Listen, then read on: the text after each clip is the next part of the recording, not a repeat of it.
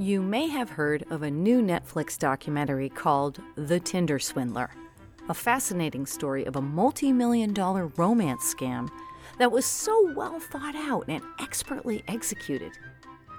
Today's episode is about what we can learn from the Tinder Swindler story to keep ourselves safer. Now, here's a spoiler alert. If you haven't seen The Tinder Swindler yet, this podcast episode contains spoilers. Go see it on Netflix first, or if you don't care about spoilers, just keep listening.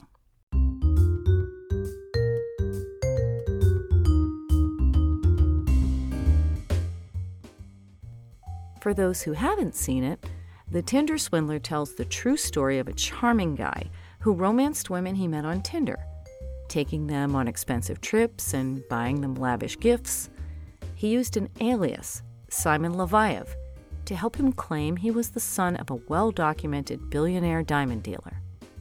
He also said he was in the diamond business himself, a very dangerous business, according to him, and that he traveled constantly for business. After meeting each woman on Tinder, there was a whirlwind romance with lots of wining and dining and travel, and then Simon eventually professed his undying love. After a few months, something terrible happened. Simon claimed he'd been physically attacked by his enemies and that he couldn't access his money or credit cards anymore because of the attack. So he asked his new girlfriend or friend for a little money to help him. Then more money. And then even more money, which he promised to pay back double or triple when the trouble was over.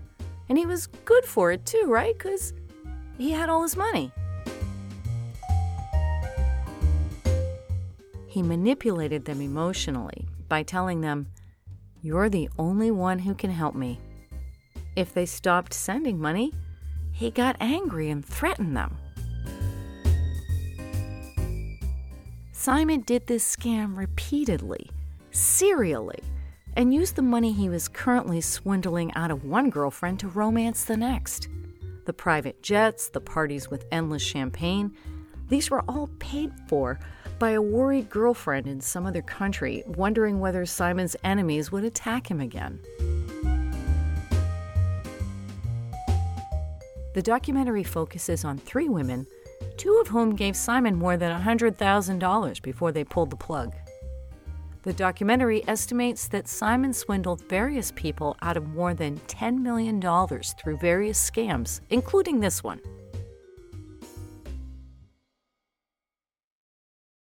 The story of the Tinder swindler would be unbelievable if it weren't so well documented, and that's why it's so fascinating. These are educated, accomplished women who were just looking for love or even friendship, and they got duped. How could this happen?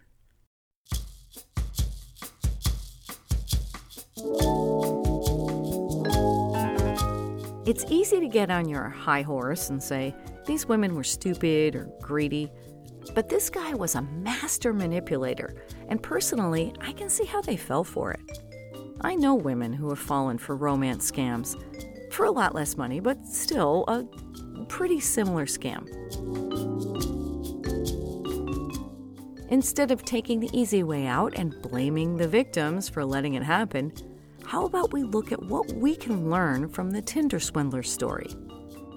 To figure this out, I broke down the separate triggers used to manipulate his victims and the red flags that popped up along the way. Again, this is not to shame the victims, who were, after all, just looking for love. This is to help others avoid the same types of scams, whether it's for $100 or $100,000. Red flag number one Why is a super rich guy looking for love on Tinder? And showing off all his money in the pictures.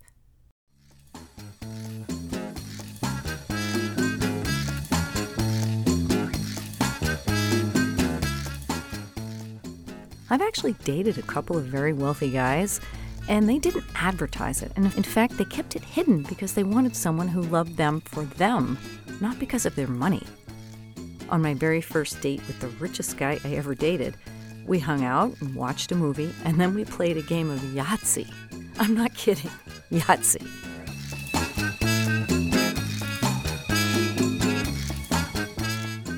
We had a great time that night and on our dates after that. And yeah, he took me on some amazing trips, but not until we'd been dating for a while. Any rich guy who brags about his money is either pretty insecure or looking for an easy hookup or maybe a con artist.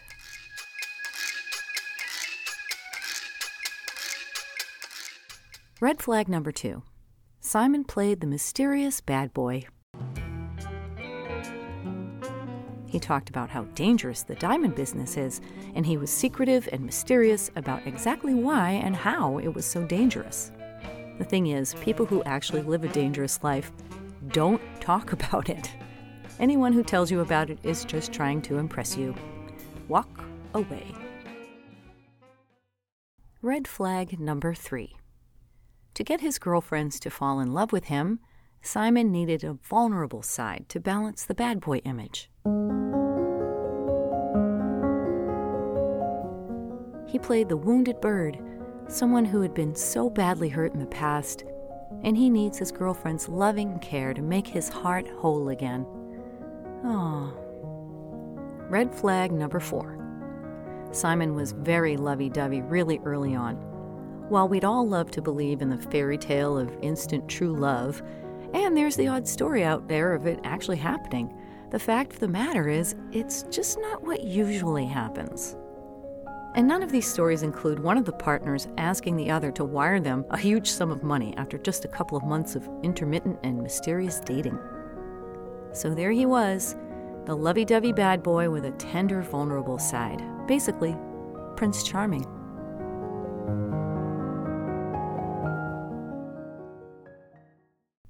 I've got my own story to share with this. When I had just moved into a new neighborhood, I met a guy who seemed interesting and cool. Let's call him Wayland. We met at our local convenience store, of all places. We got chatting, and I mentioned I had just moved in down the street. So we exchanged numbers and agreed to meet for coffee a few days later. Now, Wayland ended up canceling, but he kept texting me and telling me he was so interested in hanging out with me because I was so intriguing and fascinating. My conversation with him at the store wasn't that interesting, but whatever. I like meeting new people. Over the next few weeks, we set up more coffee dates, but Wayland kept canceling, while still insisting he really wanted to see me. This seemed weird to me, but not particularly dangerous. Then one Saturday afternoon, I had a few people over my house to hang out, so I invited Wayland to join us. Suddenly, Wayland was available, and he came right over. Now comes a kind of weird part.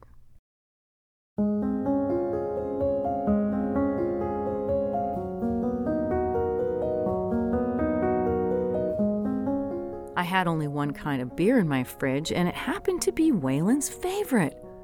It was fate, he said, and I had his favorite kind of cookies. He knew that we were meant to be together. I mean, that got my radar up. I'm not that fascinating, and I'm not about to take a preference for beer or cookies as a sign from the universe that true love is coming my way. With me clearly not falling for this line, Wayland turned his attention to my friend Sandra, and there he found his mark. Within a couple of days, they were inseparable. She told me all about him how he had been in black ops in the army, bad boy, and how he was making a fortune managing apartment buildings all around the city. But strangely, Wayland was always forgetting to bring his wallet when they went out, even once when they went to a Burger King drive through. Wow. After a few weeks, Sandra told me they were moving in together. I asked her who was paying for all of this, and after some hemming and hawing, Sandra admitted that she was paying for the new apartment. You see, poor Wayland, he was waiting on a big payment from work, and he would pay her back as soon as he got that. By this time, my spidey senses were on high alert, but Sandra could not be convinced that something wasn't right. Then came the tearful call.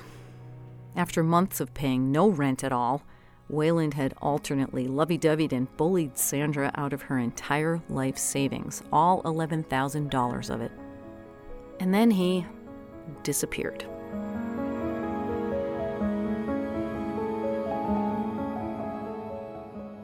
The lesson here is that the fraudster looks for someone who believes in fate, in fairy tale love. Wayland tried that beer and cookies business on me, and when I rolled my eyes and went, yeah, right, he immediately looked around for an easier mark. Sandra was lonely and naive and vulnerable, and if she said she loved the crescent moon and pink lilies, then Wayland loved those things too. What a coincidence! I very much doubt Wayland actually had a preference for beer or cookies or the crescent moon or anything else. To him, it was whatever the lady said, that's what he liked. I've always felt bad that Sandra met Wayland only because I'd invited him over to my house. But by the time I told her he sounded like bad news, the train had already left the station. She was in fairy tale love.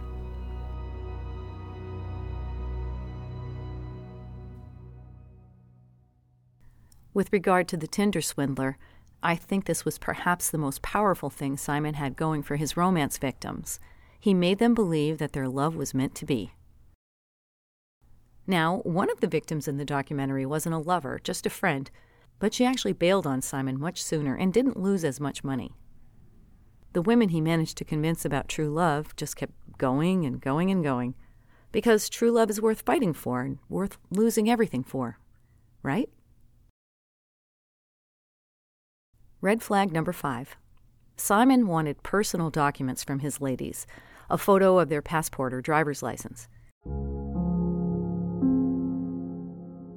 This is important to the scammer for various reasons, from falsifying credit card applications to threatening to show up on their doorstep and deliver bodily harm if they won't send him money. Red flag number six. Simon wanted his girlfriend to give him her credit card and to open new credit cards for him to use. Letting someone use your credit cards for whatever they want is generally a terrible idea, especially when they're outside the country and you don't know them really all that well. Pretty much every story I've ever heard that starts with, I gave him my credit card, has ended badly. The only good thing about it is, if you figure it out soon enough, you can always report the card stolen and get all those transactions reversed. If your boyfriend or girlfriend asks for your credit card, you should be able to ask questions. How about you ask one of your family members for a credit card, or your best friend, or someone from work? Red flag number seven Simon used a powerful emotional trigger to keep these women from looking too closely at his troubles. When he supposedly got beat up and all his assets were unavailable, he said, You're the only one who can help me. Wow.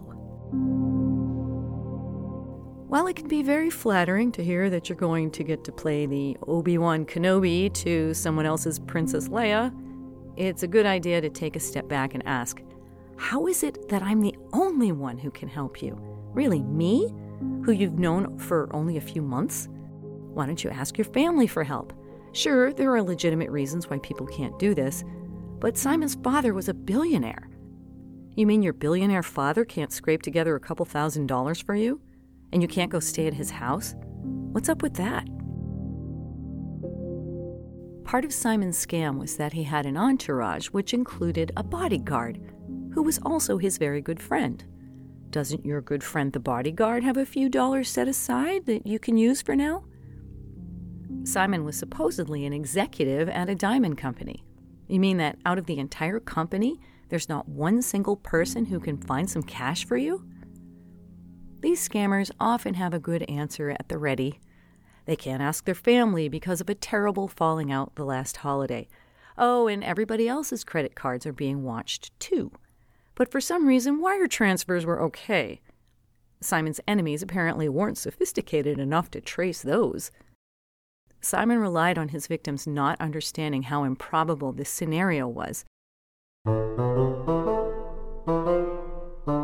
I mean, how exactly were his enemies watching his credit card transactions? The police have a hard time getting this kind of access. So Simon's enemies would have had to be master hackers who had somehow breached American Express's internal systems and had real time access to all the transactions going through and were looking specifically for Simon's transactions? Really? Come on. And if you're hiding from these enemies, Simon, what are you doing flying all over the world? How about you go to your dad's house and lay low? Simon told another victim that all his assets had been seized as part of an arrest warrant. Things like this leave a paper trail. You should be able to look up something about the arrest online, something with his name on it. If your friend or lover asks you for money and says you're the only one who can help them, don't be afraid to ask for details. If he or she is vague or tries instead to distract you with lovey dovey talk, that is a red flag. If you're supposed to be a team, how come he's not sharing all the details with you? Always be willing to question why the money is needed, why you're the only one who can give it to them, and maybe talk about other ways they could get it. Why don't you ask your family, ask your coworkers, sell your clothes, sell your car, your TV, or your expensive watch? If your so called boyfriend or girlfriend gets angry or even threatens you, that's a big fat red flag. But don't just take my word for it. Tinder has even put out a list of dating safety tips that include all this information and more. The link is in the show notes.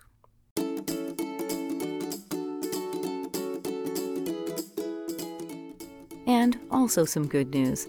After many people contacted the ladies that got swindled in the Tinder swindler asking how they could help, they started a GoFundMe fundraiser and are raising money to help pay off their debts. The link is also in the show notes. I gotta say, I really enjoyed watching The Tinder Swindler. The story was really well put together, and the ending was kind of satisfying. If you haven't seen it yet, you'll see what I mean when you get there. One of the best things about it is we could all learn something from it. So let's learn what we can from this amazing story, and let's stay safe out there. This is Michelle Bousquet from How Hacks Happen, signing off.